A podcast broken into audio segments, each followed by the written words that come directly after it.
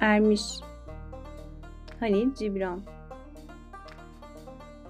Sevinç ve kedere dair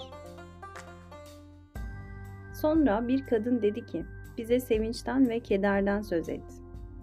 O da yanıtladı. Sevinciniz maskesinden sıyrılmış kederinizdir. Şimdi kahkahalarınızın yükseldiği o kuyu, çokça zaman gözyaşlarınızla dolmuştur.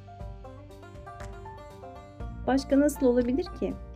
Keder varlığınızda ne kadar derin bir oyuk açarsa, taşıyabileceğiniz sevinç o kadar fazla olur. Şarabınızı koyduğunuz şu tas, çömlekçinin fırınında pişirilen tasın ta kendisi değil mi? Ruhunuzu yatıştıran şu lavta, bıçaklarla oyulmuş ağacın ta kendisi değil midir?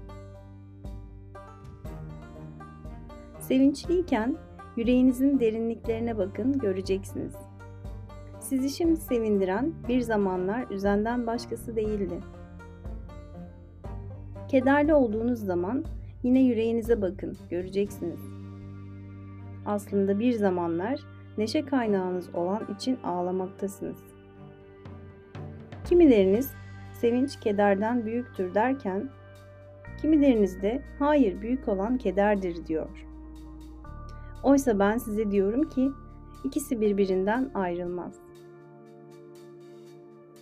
Sevinç ve keder birlikte gelir. Biri sofranızda sizinle otururken unutmayın, diğeri yatağınızda uyumaktadır. Gerçekte kederiniz ve sevinciniz arasında askıdasınız terazi gibi. Ancak kefeler boşken hareketsiz, dengede durursunuz. Hazinedar altınlarını ve gümüşlerini tartmak için kaldırdığında ya sevinciniz ağır basar ya da kederiniz.